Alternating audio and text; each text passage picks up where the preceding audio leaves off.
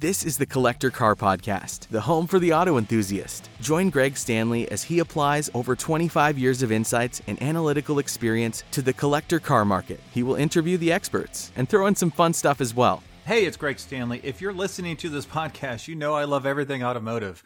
This passion has expanded to include being a car specialist consultant for RM Sotheby's. So if you need assistance buying or consigning a collector car at any one of our online or live auctions, including Scottsdale, Amelia Island, or Monterey, you can reach one of our car specialists at rmsotheby's.com or you can email me directly at gstanley at rmsotheby's.com. It's Greg Stanley with the Collector Car Podcast. Uh, this episode is somewhat fortuitous. Uh, this was unplanned.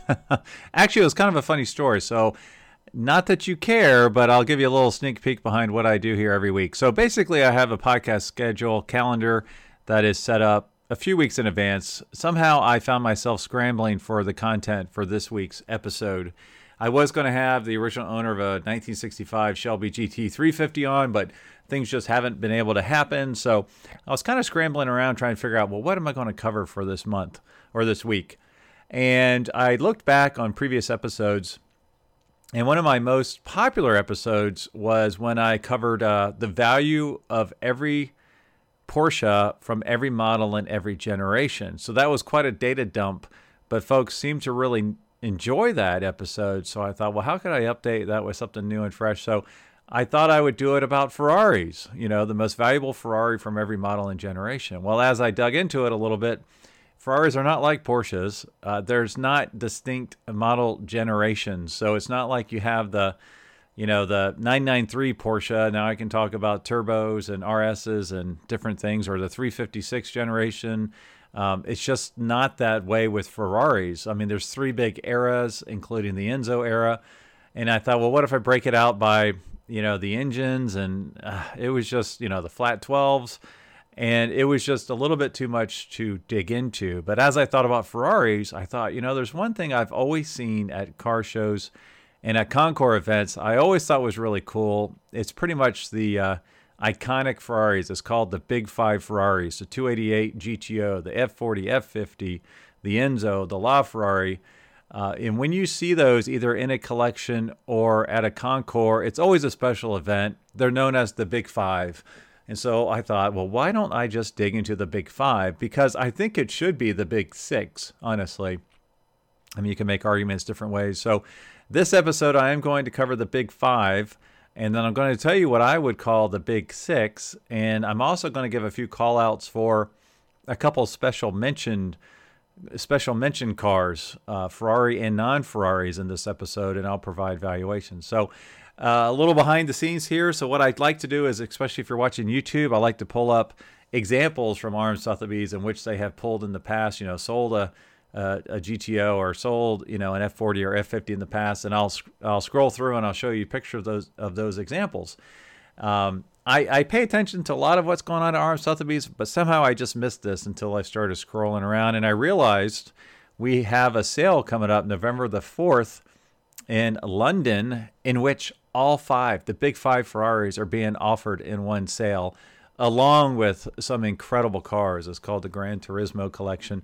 So if you're watching on YouTube right now, I did pull up the picture that shows uh, this collection of incredible cars front and center.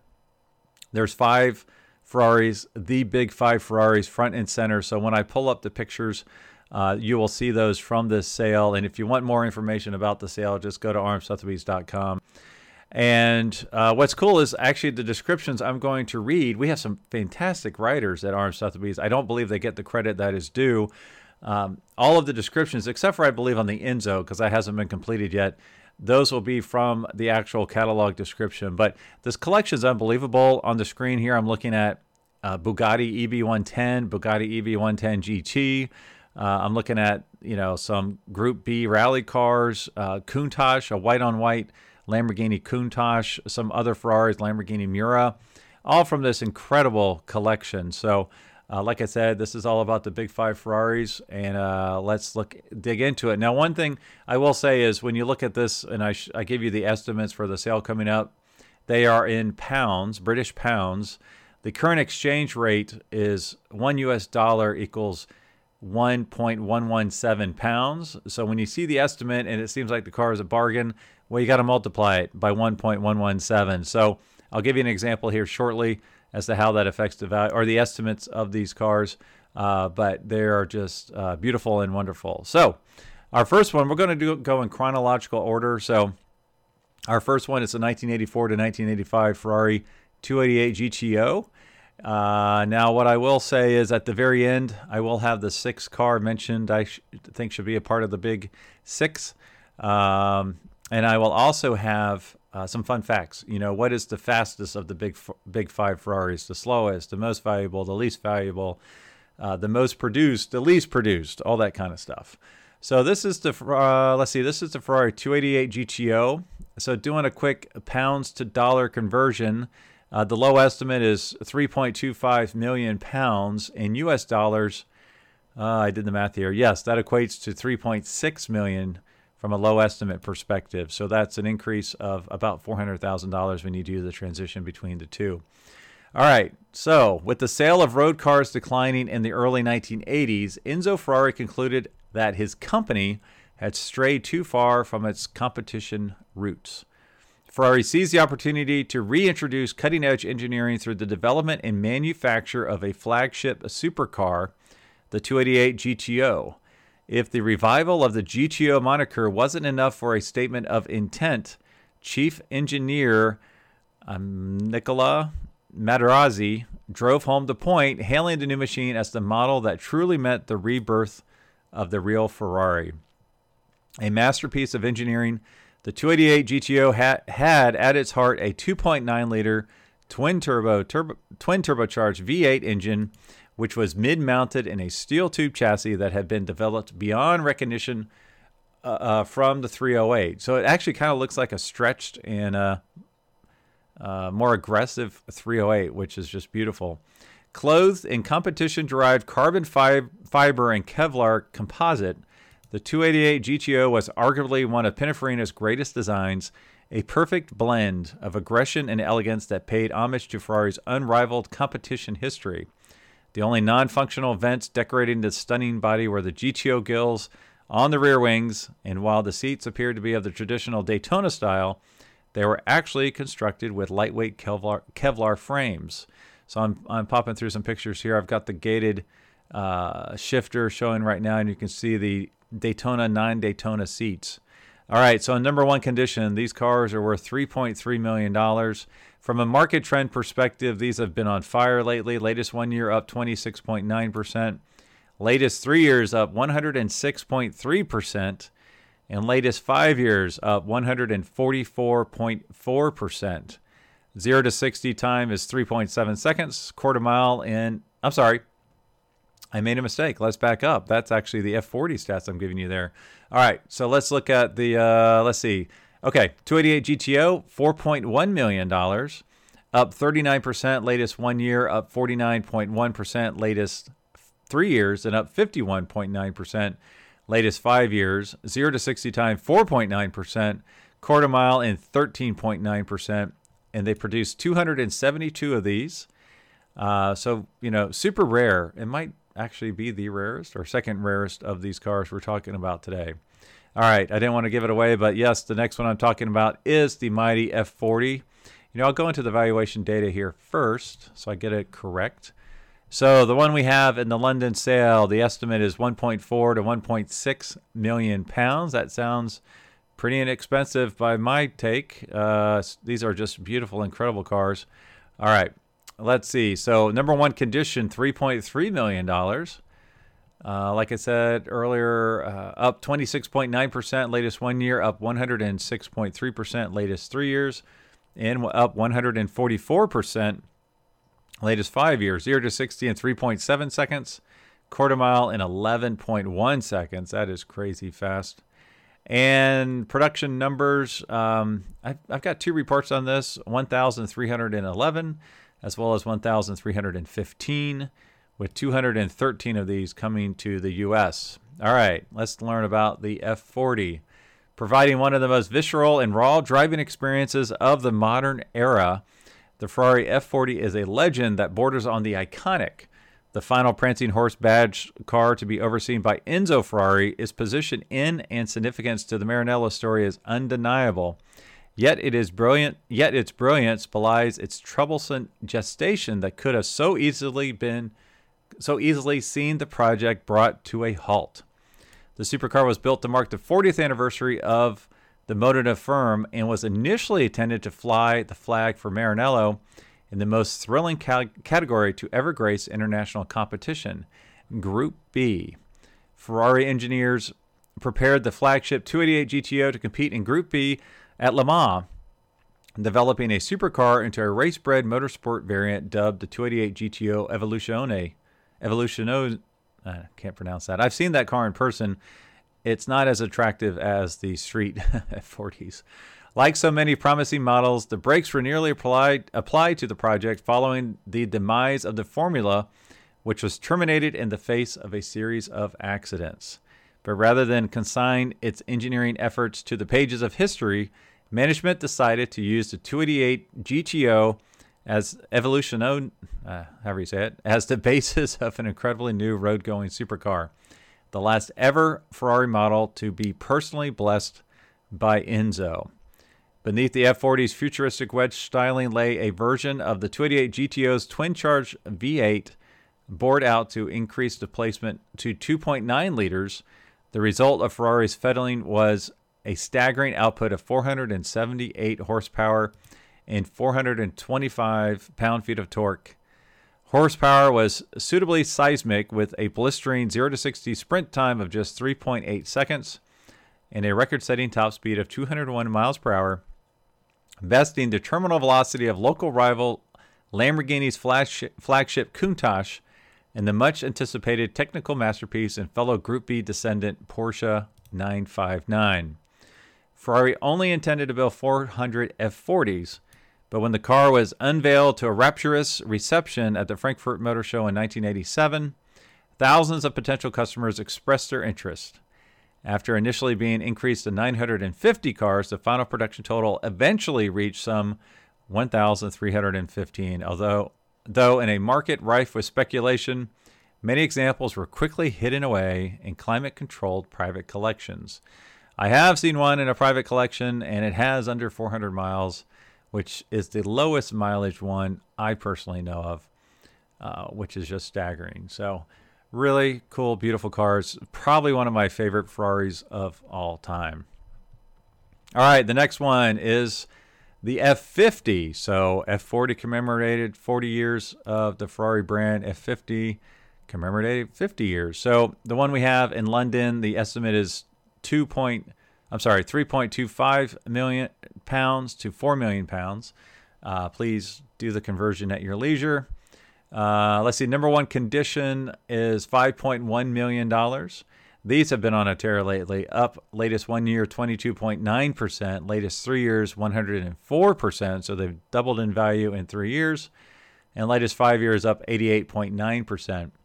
Zero to 60 time in 6.1 seconds. Quarter mile, 11.9 seconds. And the number produced 349, which might seem like a weird amount to produce, but you'll find out why here shortly. Now, this is the one that is per Hagerty, the description. As they had done for their 40th anniversary with the F40, Ferrari ushered in their 50th in 1995 with another supercar, the F50. As with its F40 predecessor, the F50 would be inspired by Ferrari's racing efforts, although the F50 had more direct Grand Prix connections. The new Ferrari F50 shared its layout with their contemporary F1 car by utilizing a carbon fiber chassis and having its F1 base 65 degree V12 bolted directly to the chassis and acting as a load bearing member of the rear suspension and transaxle. The F50 was meant to be like a Formula One car for the road, and the 60 valve, 4.7 liter, 520 horsepower V12 really was a direct development of the engine used in Scuderia Ferrari's 3.5 liter Formula One car five years earlier. The F1 connection continued with the four wheel independent suspension that employed electronically controlled and horizontally mounted dampers and springs. And the omission of power steering, power brakes, and ABS ensured a most direct road feel for the driver. Distinctive and often po- polarizing, i.e., ugly to some, Pininfarina bodywork enveloped all of this, and a removable hardtop was integrated into the design. Ferrari didn't offer press cars for performance testing at the time, and by the time journalists got their hands on a car, the rumors of fantastic performance that included sub 4 second 0 to 60 times and 190 plus miles per hour were confirmed. Ferrari's F50 exclusive allure was aided by Ferrari's scheme to offer cars only to pre screened customers via a two year lease arrangement in order to keep speculators out of the mix. Furthermore, to maintain exclusivity, Ferrari produced only 349 cars from 1995 to 1997. By Ferrari's estimation, this was one less than the market demanded. U.S. compliant cars were part of the production run, and five colors were offered, although the vast majority, majority of them were delivered in traditional Rosso Corsa. Today, these cars are coveted by their owners and trade as commodities as much as they do cars. Yes, they do. And I saw one of these in the showroom floor, actually tearing down Georgia 400 uh, north of Atlanta. And I'm liking the design more now than I did uh, when new. I just I did find it polarizing. Some of the stuff I wasn't crazy about. It wasn't as beautiful in my mind as the brutal F40 was. All right, so next we've got the Ferrari Enzo. All right, so 2003 to 2004 Ferrari Enzo, the one in London. Let's see, it's 1.8 to 2.2 million pounds. Let's see, Hagerty valuation on these cars is 4.3 million US dollars. Now, again, these have been on a tear as well, up 16.2% latest one year, 37.8 latest three years, and 34.4 latest five years. 0 to 60 in 3.2 seconds, quarter mile in 11 seconds, and number produced 399, which may be related to the last car that was at 349. All right, let's learn about the Enzo. Now, this is where I have a couple uh, special mention cars coming in here shortly. From the early days of campaigning Alfa Romeo's Grand Prix Titans to the final game changing supercar launched shortly before his death, Enzo Ferrari was committed throughout his life to creating world beating machines. Whether sitting at the pinnacle of motorsport or within the pages of magazine centerfolds, the cars that wore the Prancing Horse badge represented the very cutting edge of technology, style, and performance. Fitting then that the car built in his honor the Ferrari Enzo would exemplify everything that had seen the Maranello marque grow from a boutique producer of sporty race, car, race cars to one of the most coveted and desirable badges in automotive history. Like the great Halo models that came before, the Enzo was created to push the boundaries of road car performance, utilizing technology derived from top tier motorsport and otherworldly styling from long term designer Pininfarina. Constructed from lightweight carbon fiber and aluminum, the Enzo's sophisticated chassis was clothed in composite bodywork, styled, uh, let's see, and shaped by wind tunnel testing. Influenced by Ferrari's leading Grand Prix cars, the rakish nose struck a tone carried over to the rest of the coachwork, with subtle ground effect aerodynamics and, sm- and a small active spoiler in place of the F50's outrageous rear wing. The new Enzo's heart laid and all in the new Enzo's heart laid an all-new mid-mounted 6-liter V12 engine that produced a staggering, staggering 651 horsepower, greater than the output of any of its rivals. But it wasn't just a headline power figure that impressed, but how it was delivered, with a perfect combination of low-end torque, fierce acceleration with each shift of the paddles, and an addictive howl as the needle approached the 8200 uh, RPM redline. Like its top of the range predecessors, the Enzo set a new benchmark for performance and design due to a production run that numbered just 399 examples, has since become one of the most significant collector cars of the early 21st century. I would agree. Now, this is a car that I find uh, a little more attractive than the F50, but still not as attractive as the F40. I feel like it needs to have a spoiler on the back. I know it has the little active aero uh, I saw again one of these in the showroom floor up there in Alpharetta, Georgia, uh, back when it was new or fairly new. And uh, the estimate on this one, like I said, is 1.8 to 2.2 million pounds. All right, special mention cars. Let's see here. Two of them, actually. One is the uh, Ferrari FXX. So this is a car that was built uh, strictly for racing, based on the Enzo. If you're online right now, you'll see a picture of it. And uh, they only made 30 of these cars, uh, and they were faster. I have it here somewhere. Yeah, 0 to 60 in 2.8 seconds. And they were made to go like uh, around the world racing at these different Ferrari sanctioned events. So basically, you would buy the car and Ferrari would manage it for you, and you would just fly, meet the car at whatever racetrack they were, you know, racing at next, and uh, have a good time. And they also made one of these out of the LaFerrari as well, uh, semi recently. And the other car I wanted to mention, which is based on the uh, the Enzo, is the Ferrari. I'm sorry, the Maserati MC12. So uh, this one, ironically, is not in Hagerty's database. I thought it would be, but I did find some information on it, and I'm showing a picture online right now. I think it's actually a much prettier car than the Enzo. It still has a couple styling cues that aren't awesome. Uh, so let's learn a little bit about the MC12. So built from 2004 to 2005 as a limited production two-seat sports car produced by Italian car maker Maserati to allow a racing variant to compete in the FIA GT Championship. The car entered production in 2004 with 25 cars produced. A further 25 were produced in 2005 after the FIA changed the rules and reduced the maximum length allowed. The second batch of 25 cars are 150 millimeters shorter than the originals, making a total of 50 cars available to customers. While with the addition of with the addition of 12 cars produced for racing, only a total of 62 of these cars were ever produced. So, of all the cars I'm talking about right now, uh, so far, this is the rarest of all of them. Maserati designed and built the car on the chassis of the Enzo Ferrari, but the final car is much larger and has a lower drag coefficient. The MC12 is longer, wider, and taller and has a sharper nose and smoother curves than the Enzo Ferrari, which has quicker acceleration, shorter braking distance, and a higher top speed. So I wonder why it failed. So the car it's based on was faster, braked shorter, and faster accelerate. That's that's probably why it failed. The top speed of the Maserati MC12 is 330 kilometers, about 205 miles miles per hour, whereas the top speed of the Enzo Ferrari was 217. So just a quick footnote uh, for the FF, FXX and the MC12. All right, the last of the big five Ferraris we're going to talk about is actually two in one. So it's the 2014 to 2017 Ferrari La Ferrari, which is the worst name in the world. Uh, but then also the convertible version, Aperta. I believe I'm saying that right. Aperta. Uh, so I kind of lump these together because when people talk about the big five, it doesn't include the Aperta because that's a version of the La Ferrari.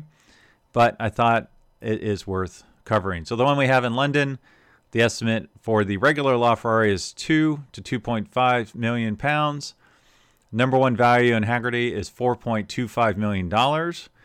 Latest one year up 13.3%. Latest three years up 30.8%. And latest five years, this is interesting, actually down 3.4%. So these went way up, down a little bit. Now they're going back up. Now, when you compare these to the other contemporaries of this car when it was launched, the McLaren P1 as well as the Porsche 918, this one by far is much more collectible than either of those two, even though they all came out about the same time with the same kind of performance results. This one is 0 to 60 in 2.4 seconds, quarter mile in 9.7 seconds, less than 10 seconds. That's crazy fast. So they made 499 La Ferraris and 210 Apertas. So the Apertas, only 210 of those were constructed. Because of that, they are more expensive. So number one condition is $5.8 million. And for the Aperta, let's see, latest one year up 3.6, latest three years up 20.8, latest five years up 0.9 which just basically tells you they never really depreciated since new. All right, what can we learn about the La Ferrari?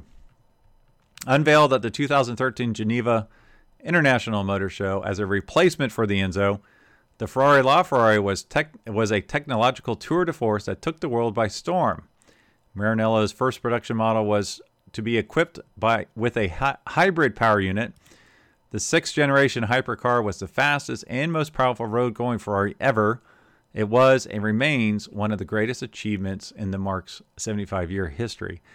I also think it's probably the prettiest of all the cars we're talking about. I think it's a beautiful car. Compared to the to contemporaries such as the Porsche 959 and Bugatti EB110, their first Ferrari hypercars had been conservative designs. For all their astonishing pace, the 288 GTO and F40 had lacked headline innovation, focusing instead on a back to basic ethos of minimal weight and colossal power. With the subsequent F50, the Prancing Horse had abandoned the traditional space frame in favor of a more futuristic carbon fiber tub, but there was a little else there but there was little else to whet the appetite of techno freaks. its successor, the Enzo, upped the technological ante. The first Ferrari hypercar to feature an automatic paddle change transmission and active aerodynamics, it represented it represented a radical leap compared to the outgoing F50 the Enzo was an up to the minute interpretation of what a flagship sports car should be all about. And then along came the game changer, the LaFerrari. Based around a carbon fiber monocoque designed by F1 technical, technical director Rory Byrne, the LaFerrari adopted an enhanced version of KERS, which stands for Kinetic Energy Recovery System, which had been used in Grand Prix since 2009. Unlike any other hybrid setup, KERS employed electric motors in addition to a traditional petrol engine, with an electric motor delivering maximum torque from 0 RPM, the benefits of noticeably stronger acceleration. Delivering a combined 950 horsepower and 715 pound feet of torque through a 7 speed dual clutch transmission, the car could accelerate from 0 to 100 kilometer in a mere 2.9 seconds. Let's see. Even more startling, however, was the car's pace around the Fiorano, Fiorano test track, where it was said to lap more than five seconds quicker than the Enzo. That is in, insane. When testing a new hypercar, British magazine Autocar stated that LaFerrari is possibly the world's fastest, most exciting hypercar. There was, however, a drawback for anyone hoping to acquire one. To join the invitation only waiting list, Potential buyers were expected to have recently bought at least two brand new Ferraris and owned no fewer than six in the previous 10 years. In spite of all this, all 499 cars were sold by the time it first hit the streets. All right, so that's the overview of the Big Five with a couple honorable mentions. Uh, I do want to do a quick recap here of uh, some of those fun facts I mentioned just a second ago. If you're watching on YouTube, I'll continue to flip through some of the uh, LaFerrari pictures because it's so beautiful. Uh, okay, so the most valuable from the Big Five right now would be the F50 at $5.1 million. If you do count the Aperta, that's 5.8, but let's not count it because we're talking about the Big Five that most folks recognize. The cheapest, which is probably why the prices are going through the roof, is the F40 at 3.3 million. And one of the reasons why that's the cheapest, uh, they actually made the most of those, was the F40 at uh, 1,315 of them. The least made uh, was the 288 GTO, only made 272 of those. The fastest would be the LaFerrari at 2.4 seconds, no surprise there. The slowest is the 288 GTO at 4.9 seconds, which means that at least 0 to 60, the LaFerrari is twice as fast as the GTO. But you also have like 30 years. So take that into consideration. Now, what would it cost to own all of these based on the valuation data I gave you? Just a little bit over $21,000. I'm sorry, that'd a steal. Just a little bit over $21 million. Now, if you were to throw in the MC12, the Aperta, and the FXX, expect to dish out $36 million. All right, now I want to go on to the one that's missing. So I'm I'm always impressed when I see these cars together, but I always feel like, you know, it's like there's one thing missing, and that car, which would complete it, is the 288. I'm sorry, is the original 250 GTO. So uh, the GTOs were made from 1962 to 1964.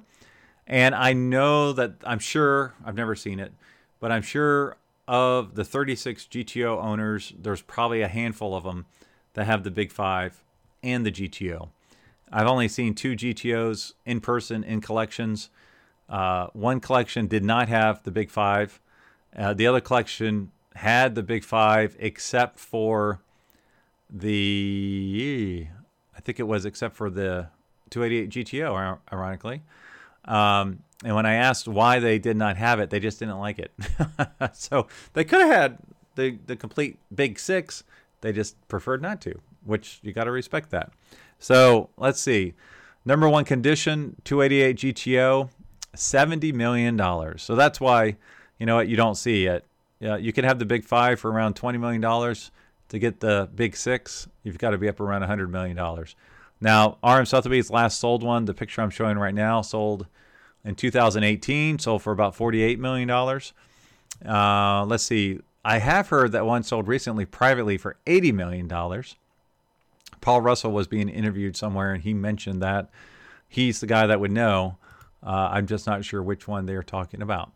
All right, from a valuation perspective, latest one year no change, uh, latest three years up 2.9%, latest five years up 16.7%, which is hard to quantify that because publicly there's only been one that has been sold in the last five years. I don't know how they come up with these numbers.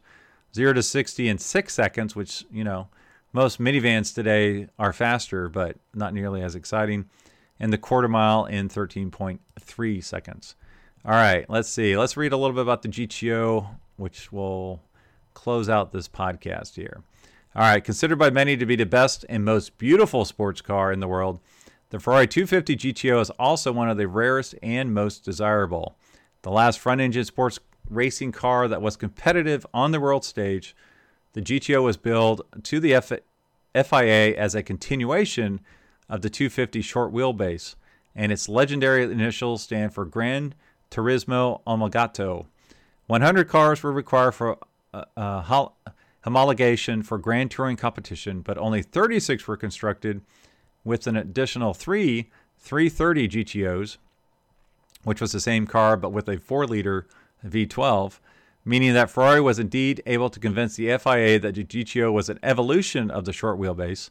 Seven of the 200, 250 GTOs were clothed in Series 2 bodywork that has that had a lower, flatter look and tunnel back roof. It was more aerodynamic, but it didn't have the iconic looks of the original cars. So the one I'm showing you pictures of is a Series 2 car. Uh, since these pictures were taken, this car was sent to Paul Russell and had a complete restoration, and it just showed up at Pebble Beach on the lawn this year. All right, the elegant body was built by Scaglietti, while the brilliant Bizzarini oversaw the mechanical detail. Underneath, the frame was almost identical to the 250 GT short wheelbase Berlinetta, but the body was more streamlined after testing in a wind tunnel at Pisa University. All right, let's see. The 3 liter dry sump lubricated 250 V12 breathed through six dual barrel Weber carburetors to, to deliver an even 300 horsepower. All right, very, very incredible, cool, iconic car. Let's see. All right, the GTO is a desirable car thanks to its beauty and rarity, but it is it was its record on the track that made it a legend. All right, let's see. Dominated GT class in Sebring in 1962 to finish first in GT and second overall. Uh, let's see, a lot of wins. The list of victories goes on from there, and the GTO took the FIA GT World Championship in 1962, 1963, and 1964. So that is why it is so legendary. Uh, like I said, these cars are 70 to 80 million dollars. So if you see one, appreciate it for what it is because there's very, very few of them. Well, as always, thanks for joining me. Uh, as always, thanks for listening, thanks for watching, thanks for sharing, and I will talk to all of you next week.